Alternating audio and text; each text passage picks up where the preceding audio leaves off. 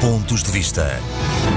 Está em vigor o acesso ao contingente especial de acesso ao ensino superior dirigido a imigrantes, seus familiares e luso-descendentes. Alteração ocorrida após a sensibilização que fiz, em conjunto com meus colegas do PS, junto à secretária de Estado das Comunidades Portuguesas, doutora Berta Nunes, e do secretário de Estado da Ciência, Tecnologia e Ensino Superior, Sobrinho Teixeira.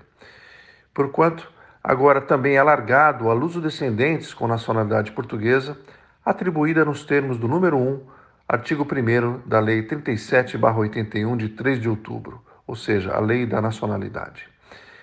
Assim, além dos imigrantes e seus familiares que até agora tinham o direito a candidatar-se a uma vaga nos cursos do ensino superior, ao abrigo do contingente especial, que reserva 7% da totalidade das vagas existentes para candidatos provenientes das comunidades portuguesas, alarga-se agora também o leque de possibilidades para os luso-descendentes residentes no estrangeiro. Em termos genéricos, para os jovens portugueses ou de origem portuguesa, isso representa a possibilidade de candidatura a uma das cerca de 3.500 vagas anuais em 34 instituições de ensino superior e mais de 1.000 cursos em todas as universidades e institutos politécnicos públicos. As regras agora adotadas contemplam igualmente o acesso aos estabelecimentos do ensino superior privado.